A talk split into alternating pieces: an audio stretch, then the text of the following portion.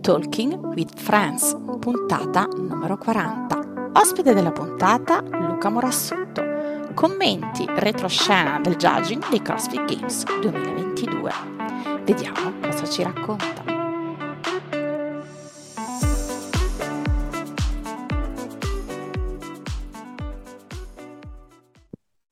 Bentornati ad una nuova puntata di Talking with Friends. Come vedete, sono in ottima compagnia.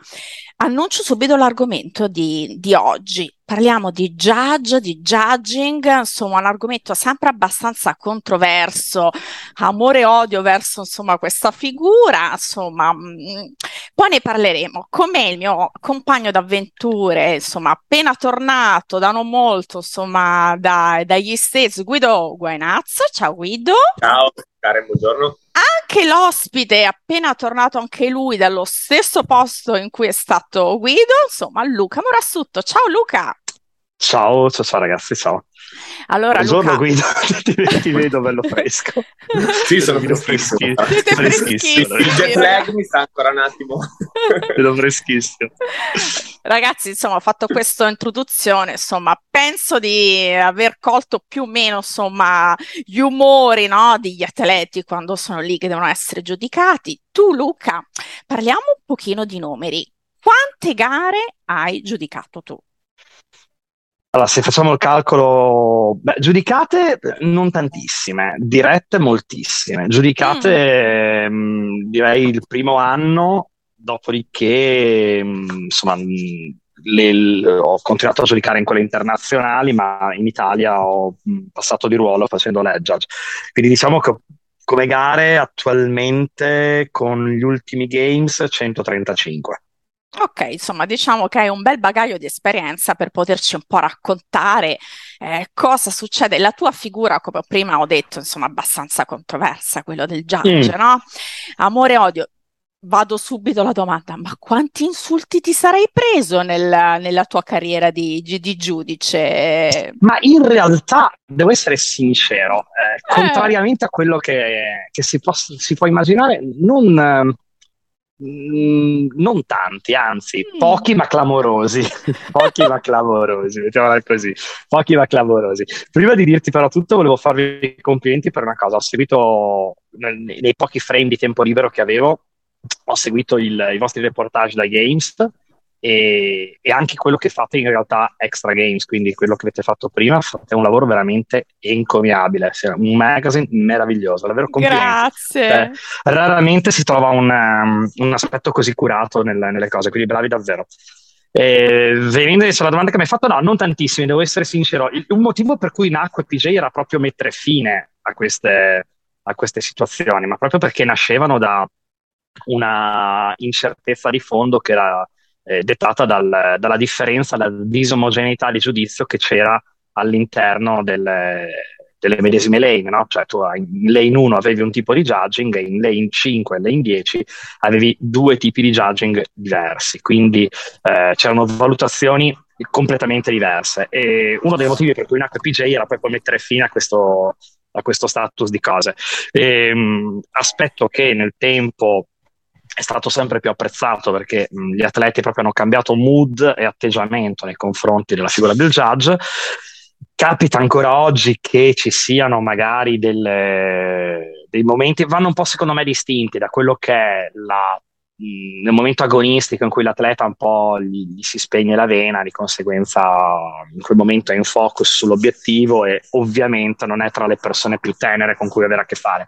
Ma devo dire veramente, nel mio caso mh, posso rammentarti forse due o tre episodi, uno abbastanza clamoroso in cui eh, un, un, experience mi dette del conta rap, ma a parte questo non, non, non, è che ci sono, ecco, sono una figura abbastanza riconosciuta, di conseguenza non, non, c'è tutto, anche perché sanno che al primo comportamento poco corretto io li prendo e li porto fuori dal campo, quindi non, cioè finisce lì la loro gara, quindi mh, anche questo ai- aiuta ad avere un clima un momentino più rispettoso mm. dei ruoli. Ecco. Ma senti, ma nel momento in cui appunto ti arriva magari un non dico un insulto, ma insomma mh, si approccia a te in un modo magari non, uh, non, piacevole. Tu come judge, la reazione ovviamente sei lì che devi, stai giudicando insomma il, il workout, uh, sei concentrato su quello.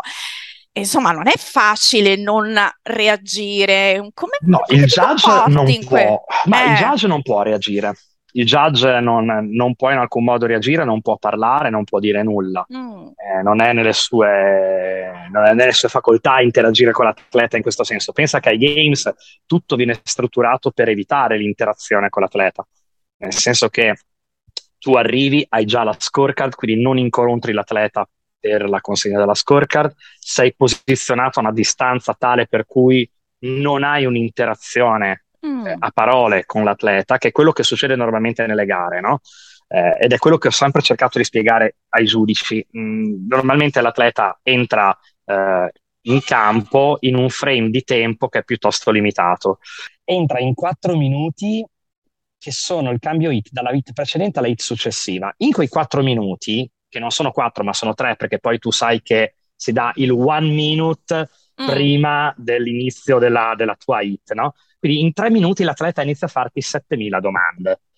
Eh, ma per eh, il pull up devo andare col mento sopra la sbarra, nel chest bar devo toccare il petto, ma nello snatch devo alternare il braccio, ma dove devo mettere questo, devo spostarmi? Sono quelle classiche domande che in realtà sono delle non domande. L'atleta sa perfettamente quello che deve fare, ma in quel momento è semplicemente agitato.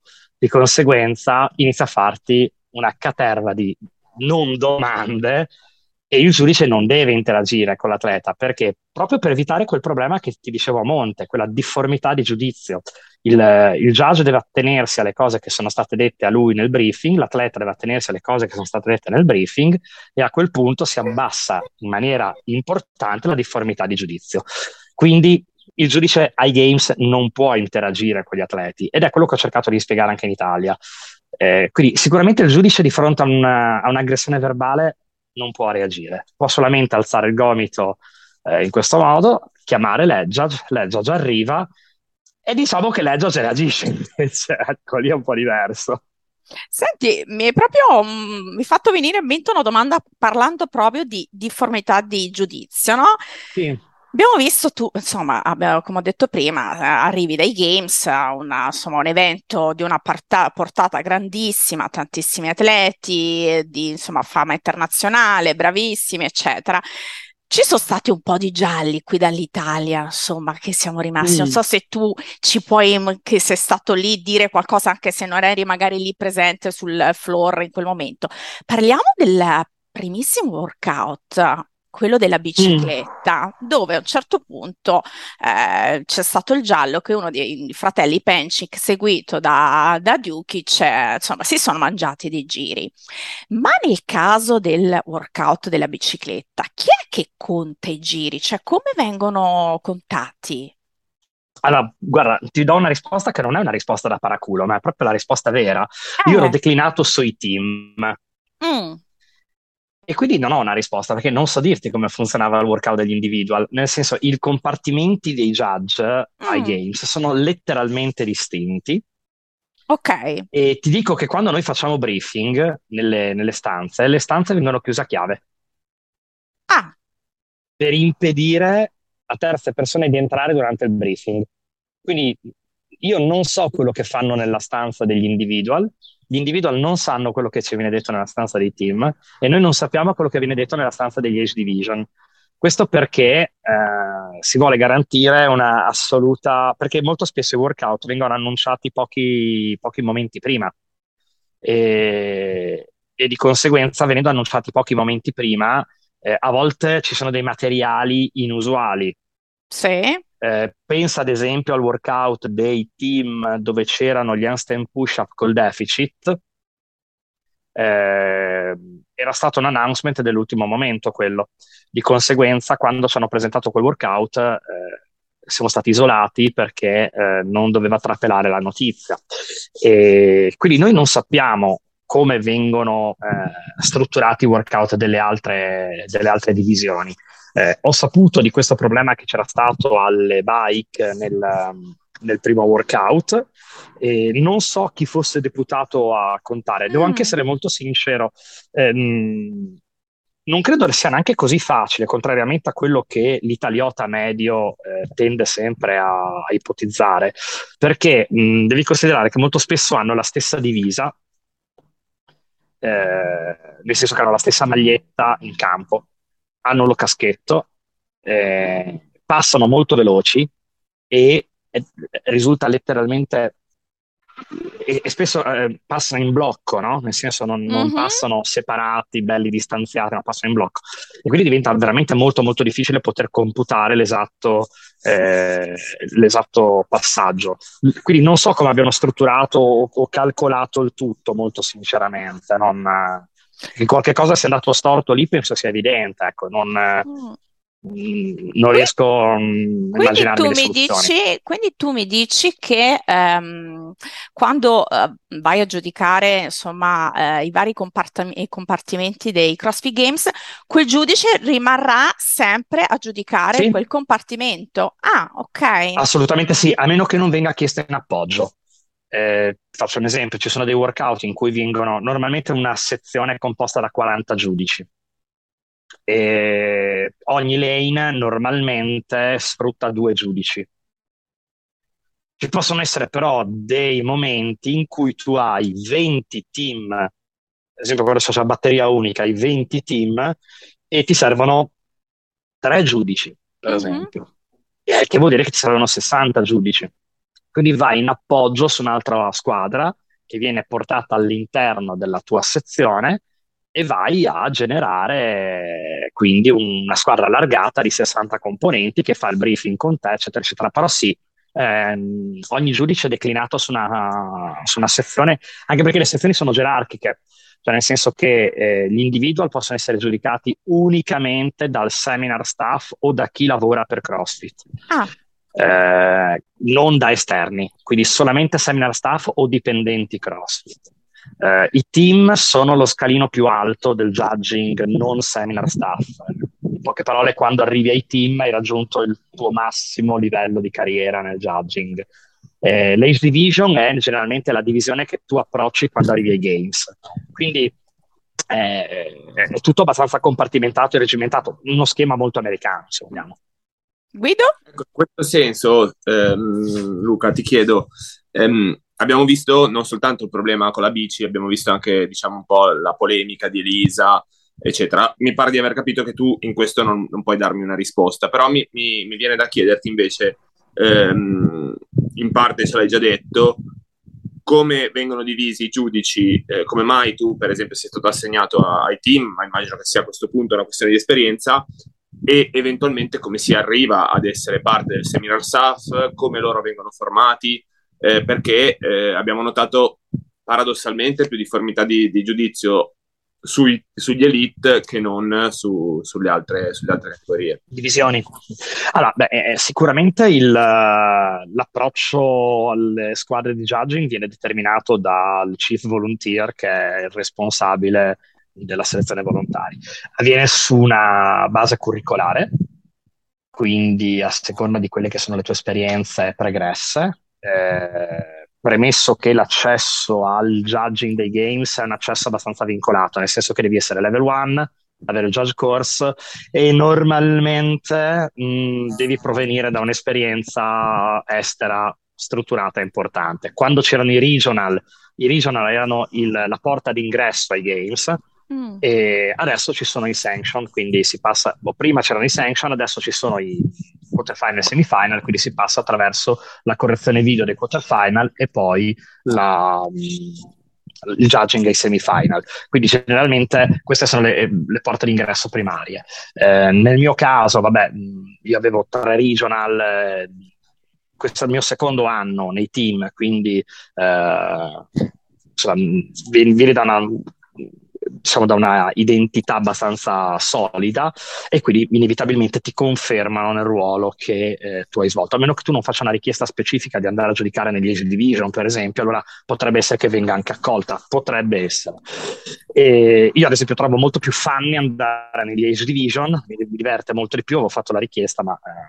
eh, e, come si diventa seminar staff non lo so, nel senso che è un percorso eh, che viene fatto all'interno di, di, CrossFit, quindi non so dirti eh, quale sia il percorso eh, del seminar staff. le cose dove io eh, senza vergogna ne, ne, limiti quando non conosco una cosa, mi piace dire che non la conosco, perché fare il tuttologo è devastantemente stupido, quindi non, non lo faccio sicuramente. Non so dirti come si faccia il percorso del seminar staff, e posso però dirti che c'è una logica in tutto questo, nel senso che ehm, è vero, eh, il seminar staff, eh, se ci pensi, giudica prevalentemente una volta sola ai games.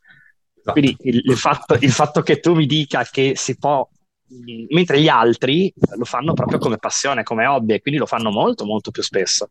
Quindi forse può essere anche questo uno dei motivi per cui si assiste generalmente a una differenza valutativa più smarcata. Penso, eh? cioè, pensando ad alta voce, mi verrebbe da dirti questo. Ma senti, nel caso in cui appunto capita, ah, insomma, è vero che devi avere sicuramente per arrivare dove sei arrivato tu, i tuoi colleghi, devi avere un occhio veramente allenatissimo, eh, guardare in una frazione di secondo tantissime cose, poi mi confermerai tu, ma ovviamente siamo umani, errare è umano, no? Insomma, quindi può capitare di, di sbagliare. Cosa succede in questo caso? C'è il judge che interviene, eh, l'atleta fa ricorso per cui ci sono dei video su cui ci si può appoggiare, come funziona? Dipende molto dal sistema che usi. Allora, mm. sicuramente, eh, come dice il mio maestro, questo è un judging sport. Significa che eh, molto è determinato dal judge, ma è una consapevolezza che abbiamo tutti, no? Nel senso che eh, è un... Diciamo che io amo dire che il workout si fa in due, cioè lo fa l'atleta, lo fa il judge con l'atleta.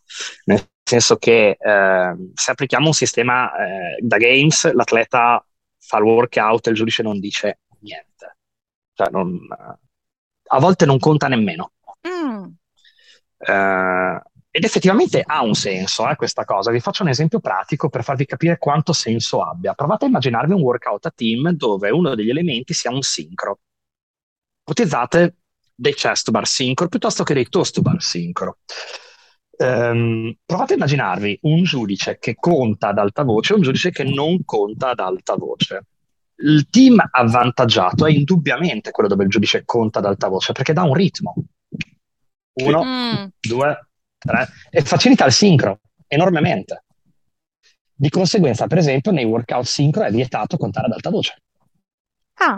Proprio perché faciliti il movimento e in questo modo falsi la prestazione.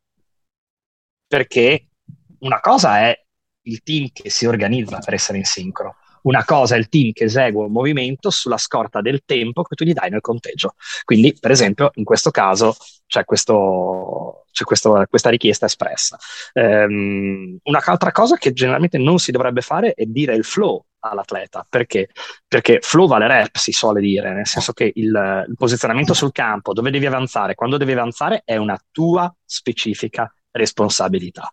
Molto spesso eh, noi, soprattutto in Italia, riteniamo che ehm, diciamo, l'assunzione di responsabilità sia un elemento estraneo all'individuo, quindi la colpa è sempre di terzi, non è mai del, del, soggetto specifico. Invece in un workout l'atleta deve conoscere gli standard, l'atleta deve conoscere il flow, l'atleta deve conoscere eh, i tempi di quando si entra in IT. Invece molto spesso in Italia noi assistiamo ad atleti che arrivano in IT in ritardo, eh, però non mi avete chiamato. Come facciamo a non averti chiamato se ci sono dentro altri eh, nove della tua IT? Eh, e, cioè, tu sei l'unico che non abbiamo chiamato, ti pare possibile. Eh, ma questa cosa non l'avranno detta. Ma se l'hanno fatta in nove perché tu non l'hai fatta. Cioè, quindi in realtà c'è sempre una forma di deresponsabilizzazione. Ma è vero che questo è un judging sport. Quindi cosa succede quando avviene un errore, e proprio perché è un judging sport l'errore avviene perché l'essere umano lo fa, è inevitabile. Ma eh, dipende da che sistema si usa, nel senso che mh, ti faccio un esempio, io ho scelto sin dall'inizio di PJ di utilizzare un sistema che si chiama overjudging, l'abbiamo un po' brevettato in questo modo, che è un sistema mh, a, a, strutturazione piramidale, cioè c'è un edge, ci sono dei team leader, l'edge governa il campo gara, metà campo gara, perché noi lavoriamo con due edge, i team leader governano una squadra di 3-4 giudici.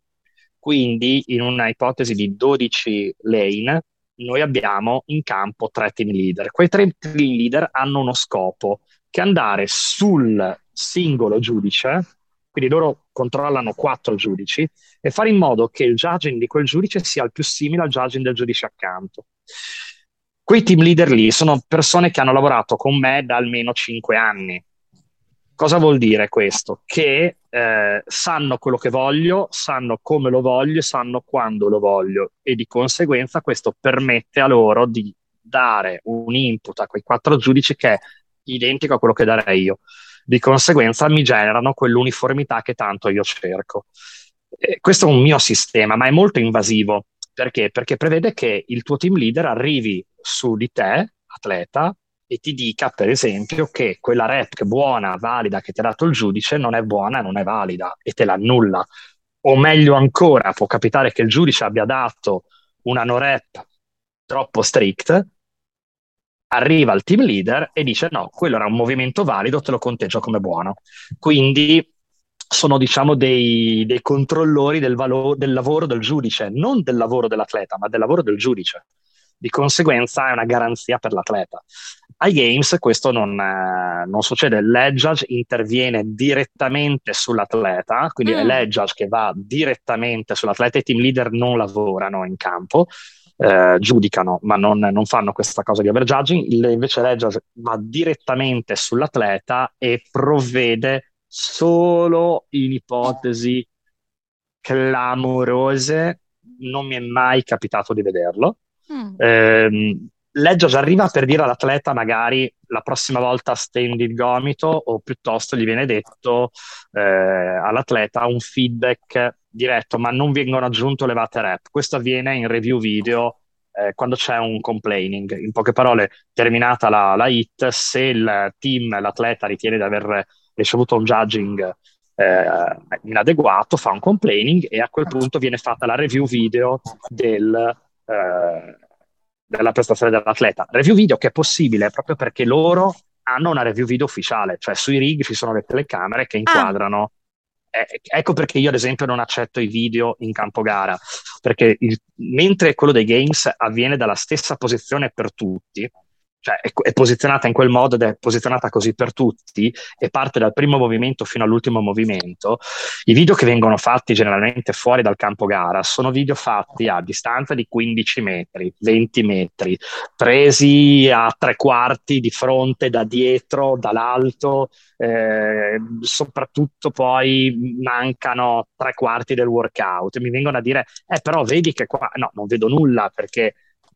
Cioè, come posso considerare migliore il punto di vista tuo che stai a 15 metri, fai la ripresa dall'alto di quello del giudice che è a un metro e dalla presa esattamente all'altezza che deve avere. Cioè, quindi io capisco, ma perché non ritengo di essere una persona stupida, capisco perfettamente quali sono i punti di vista di, una, di un team, di un coach, di un, di un atleta, ma devo essere molto sincero, non, eh, l'idea che il judge sia lì per eh, ledere la prestazione dell'atleta è oltre il demenziale, oltre il demenziale. Guido? Viene un po' da, dalla cultura di altri sport, diciamo, questa, questa idea. Comunque, in realtà sì, io... Eh, non calcisticamente direi, perché se tu ci pensi, io ad esempio non ho neanche un problema con il rugby, con gli atleti provenienti dal rugby. Io ho giocato a rugby per anni e non ho mai avuto un problema, cioè, assolutamente. Cioè, dico A, l'atleta dice scusa, hai ragione, ciao. Cioè, invece col calcio è tutto un, un IMIA. In realtà io avevo una domanda che mi è venuta mentre parlavi eh, sul discorso dei maestri, no? E volevo un po' chiederti in primis della tua maestra, se non era una donna, eh, quindi come, da chi sei stato formato, come sei arrivato a essere un judge, uno dei judge, sicuramente uno dei principali che abbiamo in Italia, se non il principale e uno dei più importanti anche in Europa, e poi anche tu come maestro, visto che quest'anno ti sei portato, eh, diciamo, un giudice con te, no? Ai Games. Quattro. allora, eh, io amo, eh, ti, ti, ringrazio per questa domanda perché amo molto parlare delle persone che mi hanno formato, perché ritengo che una delle cose principali su, eh, che si possa fare in, su qualunque materia sia riconoscere i meriti di chi ti ha trasmesso eh, formazione. Allora, io ho avuto un, una fortuna enorme, secondo me, proprio clamorosamente smaccata, eh, perché ho avuto tre eh, persone che mi hanno insegnato, mi hanno insegnato in tre momenti diversi della mia vita, e mi hanno insegnato tre aspetti del judging completamente diversi gli uni dagli altri. Allora, ehm, il primo maestro in assoluto è David Thorpe.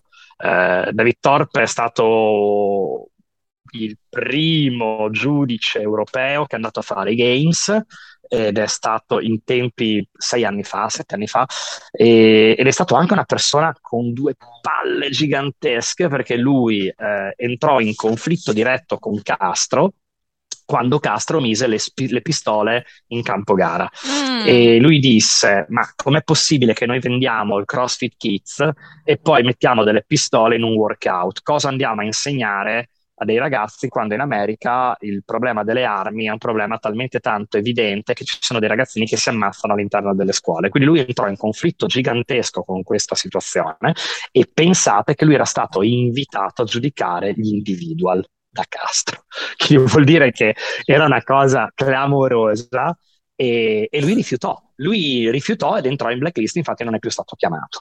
Quindi lui è stato il mio primo insegnante perché? Perché mi ha insegnato tutto sugli standard. Mm. Quindi lui mi ha letteralmente insegnato a leggere i movimenti. Eh, ricordo che il primo anno dell'Italian Showdown c'era lui come judge, non come judge, eh, judge erano la Rondinini e Di Carlo, lui era uno dei judge e misero l'handstand walk eh, in gara e nessuno sapeva spiegarci come si giudica in maniera efficace l'handstand walk. Lui aveva appena fatto un'esperienza internazionale dei Games e serenamente ci spiegò a tutti noi come andava giudicato l'Einstein Walk. Eh, quindi, insomma, sicuramente è stata la persona con la quale poi ho intrattenuto più rapporti formativi. La seconda persona a cui devo letteralmente tutto, nel senso che io sono andato ai Games grazie a lui, è Adrian Bossman, eh, nel senso che mh, mm, da lui ho imparato il principio di flow, che è la cosa su cui noi in PJ puntiamo di più in assoluto. Eh, lui mi ha insegnato letteralmente tutto sul flow, tutto. Penso di aver visto da lui ogni possibile soluzione, problem solving e scelte sulla parte flow e standard. E, ehm, e infine sul principio di team, la mia maestra è stata senza dubbio Shai Tozzo, perché um, mi ha insegnato un, un, aspetto che io poi ho patito ai tempi da judge. Eh, il mio primo anno da judge feci una gara in cui un atleta mi mangiò la faccia perché io ho un judging molto molto strict nelle lane accanto, cioè io dovevo giudicare di American Swing, quindi o per me la kettlebell era verticale o io davo un rep. E dall'altra parte c'erano degli atleti che erano dei Russian e passavano tutti. Di conseguenza, giustamente, questo atleta, che era Stefano Italiano, mm. eh, con quale poi siamo diventati amicissimi. Che non le eh, manda eh, a dire? No, per niente, ma tra l'altro poi io e Stefano siamo diventati veramente molto amici, e Ste- anzi ciao Ste, e in quel frangente Stefano Italiano mi mangiò letteralmente la faccia e leggia di quella competizione non intervenne, cioè non disse nulla, non disse nulla a mia difesa. E io poi entrai nel pallone, mi spensi completamente, feci il peggior judging di tutta la mia esistenza. Però eh, reputo che invece in quel momento l'Edge doveva, aveva il compito obbligatorio di intervenire e tutelare il suo giudice. Questa cosa io l'ho vista poi al Wadapalooza, nel senso che quando andai a fare Wadapalooza massacrai di Norep un team, ma lo massacrai perché ehm, era totalmente fuori standard e ehm, loro fecero un complaining gigantesco e arrivò il responsabile di tutti gli edge judge del Wadapalooza che era quello che doveva gestire il complaining, e chiese chi era il giudice che aveva giudicato questo team, che era anche un team piuttosto fastidioso. E, e la mia edge, Shai Tozzo, arrivò come un caccia, si mise tra me, il team e l'edge guardò l'Edge e gli disse: Quello è il mio miglior giudice. Quest'anno lui andrà ai Games e loro hanno sbagliato tutto. Via andare. Quindi fu una difesa spada tratta, eh, senza se, senza ma. Eh, anche perché un judge quando diventa bravo si fa anche quattro ore di fila in campo, quindi ha un pressing gigantesco. E, e, quindi ho avuto questi, questi, tre insegnamenti, standard, flow e tutela del team, che ho fatto miei, ho portato in PJ e, e quest'anno, per esempio, PJ ha portato ai, judge, ai games 4 judge. È l'unico, gruppo, 4, è l'unico gruppo al mondo che ha portato 4 giudici ai games. Una domanda che mi viene da, da, farti, Luca, insomma, si parlava un poco fa del volume anche di, di judging, mm-hmm. cioè in una competizione come i Games, quanto un judge sta sul floor, insomma, e poi ricordiamo poco. Poco? Poco, in realtà poco. Completamente diverso da... che poi ti ho interrotta, perdonami. No, vai, vai, tranquillo. Eh, poco in realtà, perché mh, a parte il Age Division, anche lì dipende molto, no? nel senso che è questo, secondo me, solleva l'interrogativo con la I maiuscola. È davvero un, un punto questa domanda che secondo me solleva un interrogativo importantissimo di riflesso sulle competizioni non games. Mi spiego. Leviamo l'Age Division, che è una categoria molto particolare, no? Perché? Perché hai 35, 40, 45, 50, 55, 60, poi hai teen di due categorie più eh, gli adaptive. Quindi hai un numero di categorie uomo-donna che arriva tra le 16 e le 18 categorie. Quindi vuol dire che tu hai 16-18 hit. Significa che è una gara standardizzata sul modello italiano. Cioè inizia una ora e finisce una ora con un workout, ok? Quindi facciamo un'ipotesi molto semplice, un calcolo proprio mh, buttato lì a spanna. Eh, diciamo che un workout dura 10 minuti, ho 16 hit, sono 160 minuti. Diciamo che il cambio hit tra una hit e l'altra è di 4 minuti, buttiamola lì. Se sono 16 le hit, ho, qua, ho 15 cambi hit, 15 per 4 fa 60, 160 più 60 sono 320. Significa che io ho 5 ore e 20 minuti in un workout. Vuol dire che inizierò alle 9 e il secondo workout lo inizierò 5 ore e 20 dopo. Mm. Ci siamo? Sì. Questo diventa fattibile se fai due workout al giorno. Perché è evidente che se io adesso metto un altro workout da 10 minuti, ho altre 5 ore. Sì. Significa che sul campo gara ci siamo stati già 10 ore e 40, quasi 11 ore. Quindi non è pensabile fare tre workout con un dominio di tempo così elevato, no? È evidente, non mi, non mi stanno dentro, non mi sta dentro un altro workout da 10 minuti, ok? Quindi eh, questo è il primo grosso interrogativo. Come funziona per le altre divisioni? Come avete visto, funzionano che fanno un numero di workout limitati, ma hanno un vantaggio enorme. Sono pochissime le hit. Pensate che le hit dei team erano 4. Mm. Ecco che allora puoi fare dei workout da 20 minuti. E allora lì dobbiamo porci una domanda, no? Eh, co- come funzionava lì? Sicuramente facevi una presenza in campo gara molto limitata perché 4 hit, 20 minuti, sono un'ora e 20 di lavoro, cioè cosa sarà mai? Cioè non, non è niente, no? Cioè la fai senza, senza pause.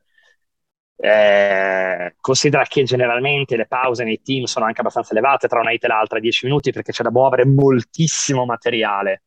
Provate a pensare al workout che poi noi Zeage l'avevamo chiamato trasloco, che si sembrava veramente il trasloco, era quello dove dovevi prendere eh, le, le, sacche, spostarle da un punto A a un punto B, prendere la forma di formaggio da un punto A a un punto B, spostare poi il rullo da un punto A a un punto B, spingere il bob da un punto A a un punto B, era un trasloco, non era un workout quello, quindi avevo molto riso su questa cosa, però eh, sicuramente eh, lì c'era da spostare una marea di materiale, tanto che era stata chiamata non solo la logistica, ma tutti i comparti di lavoro. Rogue, logistica, Athlete Control, ehm, Judges, cioè c'era stato un, un concerto di persone che sono andate ad aiutare, esatto, un mega team che è stato in, utilizzato per andare a settare nuovamente il campo gara. Provate a pensare che lì le slitte vengono trascinate dal punto di arrivo al punto di partenza da dei camioncini. Ah, sì. Beh, per, darvi per, darvi un'idea, nel senso che c'erano comunque 300 kg da spostare, quindi E, e, questa è una cosa. Ora, mh, lì diventa possibile proprio per questo motivo qua, no? Cioè hai pochi, work, hai poche hit e puoi lavorare tanto. In Italia questo non è fattibile. E questo è il grande interrogativo su cui bisogna veramente porsi una domanda. L'iperpresenza delle hit, cioè ci sono gare con 20, 21, 22, 23, 24 hit con 18 hit, 19 hit. È un, è un esubero di hit gigantesco eh, che costringe, la giornata è fatta pur sempre da 12 ore di lavoro in campo, non puoi pensare di chiedere di più. Come puoi fare? Chiaramente, quindi questo è il tuo primo dato. Il tuo secondo dato è il tempo da dare per i workout. Eh, tu in un'intervista precedente che ho visto analizzavi proprio il problema del tempo dei workout, cioè eh, parlavi con Giuseppe sul fatto del dare un volume di lavoro adeguato. Allora, ci sono dei workout che eh, richiedono tassativamente, obbligatoriamente, un volume di tempo. Pensa a un workout di endurance. Cioè, non posso fare un workout di endurance in 10 minuti. Cioè, eh, di conseguenza, se io ho un numero così elevato di hit, ho due sole, tre scelte, ho tre scelte. Uno, aumento i giorni della competizione, dedico un giorno per fare un workout solo, molto lungo. Ok. Ha, ha senso? Cioè, nel senso, tu, tutto, per, per, partiamo dal presupposto che tutto ha senso, ok? Tutto ha senso. Ci sono ricette che io amo più di altre e, e ci sono soluzioni che io caldeggerei più di altre, ma tutto ha senso perché ognuno nella sua competizione. Altra cosa che noi dovremmo imparare in Italia è tendenzialmente, po- si possono dire le parole? no, eh, tendenzialmente farci i fatti nostri, nel senso che mm. o- ogni competizione è figlia di due cose, l'idea di un organizzatore e i soldi di un organizzatore. Perché quello che la gente ancora non ha compreso è che mh, le gare si fanno per gli atleti, ma si fanno grazie agli organizzatori e non vanno confusi i ruoli. Nel senso che un organizzatore gara, per fare una gara minima, met, proprio minima, la low profile delle gare, spende di tasca sua 20.000 euro almeno. Almeno. Un atleta di tasca sua ne tira fuori 100. Se l'atleta pensa che con la sua iscrizione venga pagata la gara, è ora che scenda dalla montagna del sapone, perché non funziona così. Funziona così solamente per due o tre gare in Italia, forse due. Ok, primo dato. Secondo dato, sarebbe anche ora che si comprendesse eh, che quando si lavora a un progetto, il progetto parla da solo, non ha bisogno di macchine del fango o di soggetti laudativi esterni. Cioè, il progetto, se funziona, funziona, se non funziona, non funziona. Non ha bisogno di detrattori eh, o mh, questa cosa tipicamente italiana che io veramente mh, ce l'ho a morte, dove qualcuno se non, vi, non va a eh, ledere il lavoro degli altri, allora non è contento. Cioè, sembra quasi un, che la sua missione sia andare a rovinare il lavoro di terzi. Non funziona così. Eh, funziona che uno mette in piedi un progetto, investe dei soldi, investe in tempo, in energie, in soluzioni, dopodiché il progetto parla da sé, se ha funzionato la gente si reiscrive, se non ha funzionato non si reiscrive, è molto facile, non, è, non, non serve, se mi piace quello che fai tu, io continuo a seguire Dummies at the Box, se non mi piace quello che non fai non lo seguo più, ma non mi serve scrivere che quell'altro magazine è migliore, ma che discorso è? Cioè, non, lo, lo trovo talmente tanto cheap che è imbarazzante. Piuttosto bisognerebbe capire qual è la soluzione. Allora, aumento la giornata. Se aumento la giornata, questo si riverbera sui costi dell'atleta. Inevitabilmente. Ma è vero? Non è detto perché l'atleta, potendo fare un workout il venerdì pomeriggio, lui comunque sta già prendendo l'albergo per il venerdì. Quindi non è vero che stanno aumentando i costi sull'atleta. Questo non è vero. Quindi quando un atleta dice che aumentando di un giorno aumentano i costi, non sta facendo un'analisi corretta. Seconda possibile soluzione, si aumenta in maniera esponenziale il numero delle lane. Invece che usare 10 lane, interroghiamoci sempre perché i games nascono con 10 lane. Perché è il format perfetto. 10 lane significa che tu che vai a fare una telecronaca hai 10 persone da guardare. Lo spettacolo è perfetto. Vedi gli avanzamenti, vedi, tutto. Ma se diventano 20 è molto dispersivo. È indubbiamente molto dispersivo. Però è un vantaggio perché? Perché chiaramente eh, si diminuisce della metà il volume del, um, delle lane, no? cioè delle, delle hit, perché chiaramente invece che avere 18 hit da 10, ne ho 9 da 20. Ma questo è un problema di fondo, che sono i volontari. Cioè, mm. Cioè, devi trovare un numero di giudici adeguato a coprire 20 lane. Ora, usando quel vecchio sistema che si usava una volta, che era raddoppiare il numero dei volontari, per avere 20 lane devo avere 40 giudici. Trovali tu oggi 40 giudici. Perché è chiaro che puoi trovare chiunque, eh? Si utilizzano i vecchi sistemi di una volta. Un format online, prendiamo su i primi che capitano, li tiriamo fuori anche dal pubblico quando non arrivano, li buttiamo dentro. Funzionava così, eh, davvero, seriamente, cara. Funzionava esattamente così. Una volta funzionava che tu mettevi il modulo online, si iscrivevano 20 persone, in gara ne arrivavano 13, 7 ti avevano dato buca all'ultimo minuto, tu ti guardavi attorno, vedevi dei tuoi amici nel pubblico dicevo mi dai una mano a giudicare che qua sono senza? E loro ti dicevano sì, e andavano a giudicare i loro atleti. Cioè, quindi beh, funzionava esattamente così. PJ nasce anche per questa ragione, per scalzare questo meccanismo. Quindi se io oggi ti dico che 40 giudici sono un numero difficile, non è difficile a trovarsi, è difficile ad averli in termini uniformi. Perché a trovarli basta beccare i primi che ti capitano e siamo a posto. Ma come giudicheranno? E inoltre, ulteriore aspetto, la logistica. Cioè, i volontari che spostano i carichi, spostarli per 10 lane è una cosa, spostarli per 20? Chi è che lo fa? Il giudice? Ma il giudice deve fare il giudice, non deve fare il volontario. Perché in quel momento lui deve pensare a compilare una scorecard, consegnare una scorecard, ricevere un'altra scorecard, andare ad accogliere l'atleta che arriva, c'è cioè altro lavoro da fare. Quindi, secondo sistema, aumentiamo le lane. Il terzo sistema, aumentiamo i campi gara. Aumentare i campi gara significa che a questo punto splitti tutto e dividi per tre. Quindi, invece che avere, facciamo un'ipotesi, 20, eh, so, 18 eh, hit, ne hai 6, perché vanno a rotazione. E quindi puoi permetterti tutti i tempi che vuoi.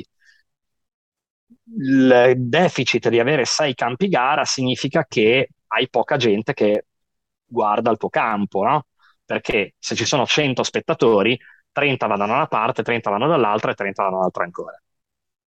Ma anche questo è un non problema. Hai mai visto degli spettatori in una gara di CrossFit? Ai Games, forse. A Wadapalooza, forse. Al German, forse. No, senza forse, lì sicuramente si sono. Sicuramente ai Games si sono, a Wadapalooza si sono, al German c'è, all'Olen c'è, ma nelle gare in Italia non ci sono gli spettatori. Gli spettatori sono fatti dal service del, del, sistema, cioè sono altri atleti e sono i, i, gli amici degli atleti. I cioè, coach, cioè, senso, sì. Esatto, cioè non è che c'è un pubblico esterno che viene a vedere una gara di CrossFit, questo succede in America, ma non in Italia. In Italia ti prendi un palazzetto, ti chiudi dentro il palazzetto, è ovvio che lì c'è il pubblico, è formato dagli altri atleti che fanno la gara, ma in un ambiente esterno aperto è ovvio che questo si scompatta, no? Cioè, mm, nel senso, fanno altro, non è che sono costretti a stare in uno spazio. Ergo è inevitabile che eh, il problema pubblico mh, mm, è un non problema in realtà. Eh, c'è il problema del coach che magari ha un atleta che fa un workout in un campo, un atleta che fa il workout in un campo e un atleta che fa il workout in un altro ancora. Il coach non può dividersi in tre, deve sceglierne uno. Questo è un problema diciamo che eh, sono, sono, tante ricette, ognuna ha i suoi problemi, e poi ci sono ricette più o meno valide, però sicuramente diciamo non, che non riassumendo Luca, insomma, è, è un, un, lavoro abbastanza complesso perché noi, insomma, vediamo da casa nelle gare importanti o comunque ci capita di assistere uh, dal vivo da alcune gare e vediamo soltanto un aspetto, cioè il giudice che è lì sul floor di gara, ma in realtà c'è veramente tanto, tanto del dietro le quinte che, insomma, è per quello che noi volevamo sentirti con la tua esperienza raccontarci un attimino anche, insomma, il, quello che c'è dietro. Una cosa che mi viene da, da chiederti, così, mh, mm, appunto te che insomma hai diretto e sei stato sul floor di tante gare, qual è secondo te la gara, mh, mm, il workout più difficile da giudicare? Quello con presenza di tanti elementi? No, mm. allora, mh, senza dubbio, Allora, devi sapere che eh, io racconto sempre una storia in PJ, no? Che è eh, il mio più grande marone in assoluto, cioè quello dove io ho fatto un errore clamoroso da judge, che era Fran, mm. eh, dove io feci Baldoria la sera prima. Arrivai in campo gara mm, ancora un po' in confusione e invece che giudicare 21-15-9 feci 21-15-15-9 quindi, quindi voi capite che il povero atleta che si è messo il doppio giro da 15. Ancora oggi, quando mi trova sui campi, mi guarda e ride come un pazzo perché si ricorda di questa cosa. E, allora, sicuramente eh, il workout più difficile è la vita del judge. Nel senso, un judge deve entrare in campo con una consapevolezza che deve essere quanto più vicino alla perfezione gli sia dato essere. Nel senso che deve essere serio, professionale, consapevole che in quel momento lui sta determinando eh, quello che è un risultato di una gara e come amo dire io in PJ, il lavoro di un giudice non è chiamare le no rep. Contrariamente a quello che tutti pensano, tutti ritengono che il lavoro del giudice sia chiamare no rep, no? questo segno che tutti noi vediamo. No, completamente sbagliato. Il lavoro del giudice è convalidare le rep che ha un principio opposto, letteralmente opposto. E questo principio opposto che io insegno in PJ cambia il mood con gli atleti. Se c'è una cosa che ci viene riconosciuta come gruppo è di essere, infatti gli atleti ci amano tantissimo, nonostante io sia una figura molto divisiva. Cioè io non sono una figura comoda e sicuramente ho, da- ho dato fastidio a tantissimi in questi anni, eh, a causa del mio carattere, del mio modo di essere, del mio modo di pormi eh, ho sempre fatto delle scelte che ho cercato di farle sempre nell'ottica del fornire il miglior servizio possibile. Probabilmente quelli che l'hanno capito meglio sono stati gli atleti. Quelli che l'hanno capito peggio sono stati gli organizzatori, ma quelli che l'hanno capito meglio sono stati gli atleti. Ehm, io ho fatto anche delle scelte scomode. Ho lasciato delle gare perché ritenevo che quelle gare qualitativamente non fossero qualitativamente buone perché avevano un'area warm up troppo piccola, perché c'erano troppe hit, perché i tempi di workout erano troppo bassi, perché eh, passava troppo tempo tra un workout e l'altro. Cercavo sempre di dare un plus alla gara, ma perché volevo che l'atleta avesse un plus. Ora, eh, il lavoro del giudice è un lavoro di convalida della rep, cioè tu devi andare lì con l'idea non di segare una rep, ma di dire cazzo, sei stato bravo, complimenti, quello è un buon lavoro. Quindi questo cambia molto, secondo me, l'approccio col giudice. Eh, quindi il workout più difficile sei tu in campo, e questa è la verità. Poi, se vogliamo parlare di tecnica, senza dubbio il workout più difficile in assoluto sono gli AMRAP. Mm. I, I chipper sono molto facili. Il chipper è il workout più facile della Terra, proprio perché lavori a stazioni e quindi ti sposti. Il workout più difficile in assoluto sono gli AMRAP, perché è un momento a sbagliare i giri, un momento. Una cosa che l'atleta non capisce, dice ma cosa ci vorrà mai a scrivere una scorecard? Eh, buonanotte. Eh, ce ne vuole come? Perché il tempo di passaggio da un esercizio all'altro non permette al giudice di vedere eh, esattamente la scorecard.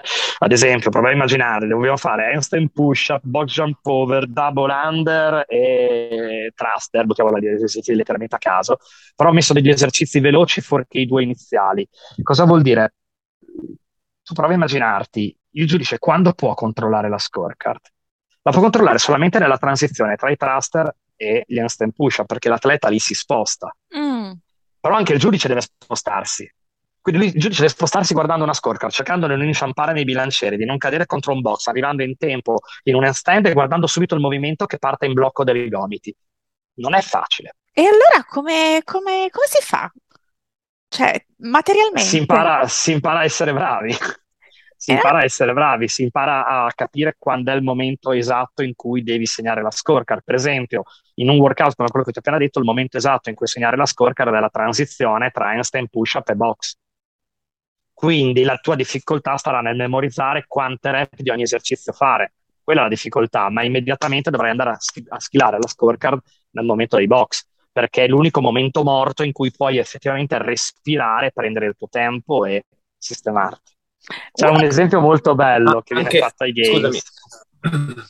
Scusami Luca, Dimmi, volevo, volevo farti una domanda su questo, ma ovviamente gli atleti arrivano alle gare allenati. Immagino che anche i giudici a questo punto si debbano allenare Sì. in qualche modo.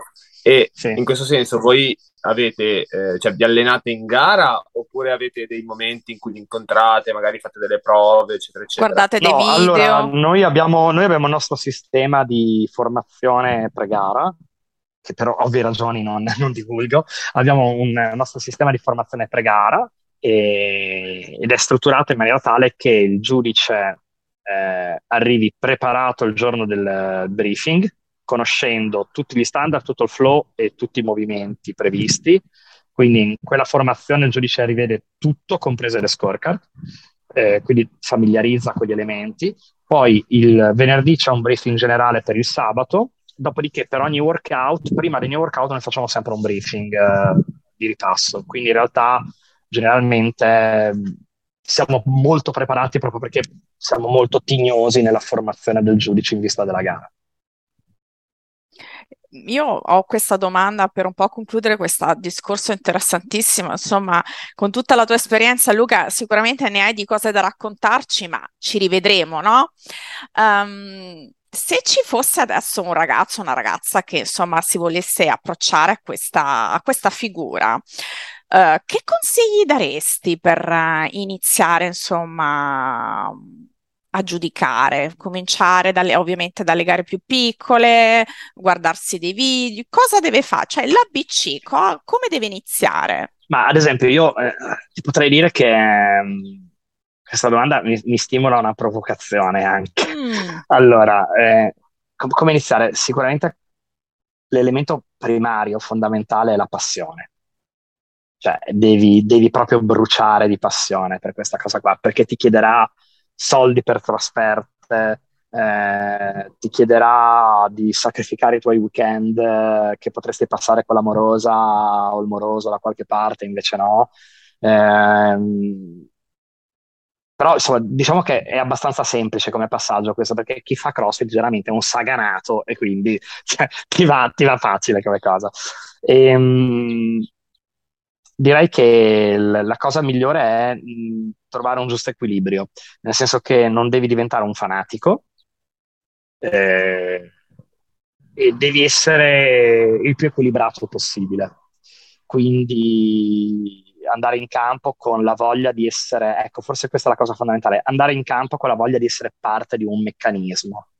Amo sempre dire una frase che dice Bosman, un bravo giudice è un bilanciere, nessuno si rende conto che c'è un bilanciere in campo fino a quando il bilanciere in campo non c'è. Quindi eh, nessuno di noi si deve accorgere di un giudice, ma se il giudice non c'è, te ne devi accorgere come. Quindi il, il lavoro del giudice è un lavoro di discrezione, è un lavoro di che a vedere me non sembrerebbe che è un lavoro di discrezione ed è un lavoro di eh, grande passione e a vedere me questo si dovrebbe capire invece. Ehm, probabilmente è un lavoro anche di, di step e questo mi porterebbe anche a pensare a una cosa, sarebbe molto bello se in Italia si arrivasse a comprendere una cosa, che dovrebbe essere tarato per step anche la nostra disciplina, nel senso che oggi ci stanno rimettendo tutti, penso, in termini di qualità. Perché? Perché se noi facciamo delle gare dove mettiamo dentro experience, master, ehm, elite, regular, eh, team, facciamo un gran minestrone dove a tutti diamo 4 minuti di gara e, 5 ore tra un workout e l'altro. Credo che qualitativamente non sia il caso. Penso che sia, inizia, secondo me, a diventare interessante porsi un interrogativo. Ma se ci fossero degli organizzatori di gare che strutturassero la loro competizione per accogliere unicamente, per esempio, i beginner. Cioè, mm. faccio una gara per i beginner, faccio un circuito per i beginner, in cui sistemo delle regole ben precise di quando sei beginner e quando non sei beginner. Mi metto d'accordo con le piattaforme per verificare il fatto che un beginner dopo un certo tempo non possa più stare lì. Eh, ma io comunque dopo un certo tempo non ho, non ho comunque queste skill. Ah, bambino mio, eh, non gareggiare. Cioè, nel senso, cioè, entriamo nella logica che il CrossFit è per tutti, ma competere non è per tutti. Ci sono dei master che non riescono più a fare i pistol, ma raga, basta. Cioè, arrivano e mi dicono, eh, ma io non riesco più a stendere il gomito, la spalla, ma io non sono un ortopedico. Non posso valutare il tuo range of motion. Come posso dire che il tuo pistol che stai così sopra il parallelo sia uguale a quello che va sotto, sotto così al parallelo. Magari sì, stai facendo più fatica perché hai una limitazione funzionale gigantesca, ma io non la posso valutare. È arrivato il momento di ritirarsi. Cioè, è il momento, il momento di fermarsi. L'agonismo non fa più per te. Perché per fare agonismo bisogna essere nelle condizioni di fare agonismo. Io smisi di fare agonismo quando oramai la mia spalla non mi, permetteva, non mi permetteva più le trazioni. Cioè, io facevo judo a livello agonistico quando mi sono rotto il gomito, cioè, mi sono reso conto che oramai non ero più in grado di essere competitivo e ho smesso. Cioè, eh, cosa intendo dire? Eh, se noi iniziassimo a ragionare su una eh, diversa ipotesi, è, de- è chiaro che strade nuove sono rischiose, magari sono anche sbagliate, magari si, si falla pure, ma magari ci si piglia o magari si trova una terza soluzione grazie a quell'esperimento. Ma davvero la risposta oggi è fare una gara con 48 categorie? Ma sapete che cosa vuol dire in termini pratici? Vogliono dire pensare workout diversi, aumentare le scorecard, modificare gli standard, generare tempi di attesa biblici. Ma è qualità? Mi interrogo. Magari la risposta è sì. Ci sono gare che mi danno palesemente torto perché fanno dei numeri clamorosi però non lo so, boh, eh, è, è, anche vero che la gente va nei grandi magazzini a prendere abiti scadenti. Io preferisco andare a prendere abiti in sartoria. Cioè, cosa c'è? Nel senso, ognuno fa delle scelte, però. Sì, si torna un pochino, Luca, al discorso che facevamo prima sul fatto che eh, il, l'organizzatore di gara spesso alla fine deve cercare di recuperare soldi dalle iscrizioni perché eh, se no ci rimette tutto di tasca sua. È difficile attrarre eh, sponsor anche perché non c'è visibilità. L'hai detto tu stesso che non c'è pubblico sostanzialmente in Italia, no? Assolutamente. Quindi forse bisogna eh... bisognerebbe anche forse come sistema cercare di lavorare tutti insieme per aumentare la visibilità perché gente che ha voglia di vedere gare ce n'è, solo che a nessuno viene in mente di andarsela a vedere. Bisognerebbe trovare un modo Ma, per tu eri ai Games, hai visto la reazione del pubblico. Esatto. Tu eri ai Games, hai visto la reazione del pubblico, eh, ma lì c'è un modo diverso di intendere questa disciplina. Completamente intendere diverso. lo sport in generale, forse. Sì, ma mm, guarda, non, non, non, conosco gli altri sport americani, non li, non li, vedo, non li conosco. Conosco questo e lo vedo, quindi mi fermo a parlare di questo, sempre per la logica del vorrei parlare di cose che so. Ehm, cioè, l- il pubblico reagisce in maniera completamente diversa in America a questa disciplina ma perché la vive in una maniera diversa. Il termine community è un termine reale, ragazzi. Noi in Italia, quando diciamo la community non esiste, no, bambini, è sbagliata la tua espressione. In Italia non sappiamo farla, che è diverso dal dire non esiste, perché ti garantisco che in America esiste. Esiste e come? E come se esiste? Cioè, vi, vi, ti posso raccontare, ma credo che Guido l'abbia sentita questa cosa, perché molto spesso quando le colonne dei giudici si spostano da un punto A a un punto B, il pubblico inizia ad urlare come on judges, come on judges, make a great work, e, e continua a dire thank you for your service, uh, appreciate it, e vanno avanti così. Cioè, e non solo ai giudici, anche a tutti i volontari. No, certo, ai le, volontari.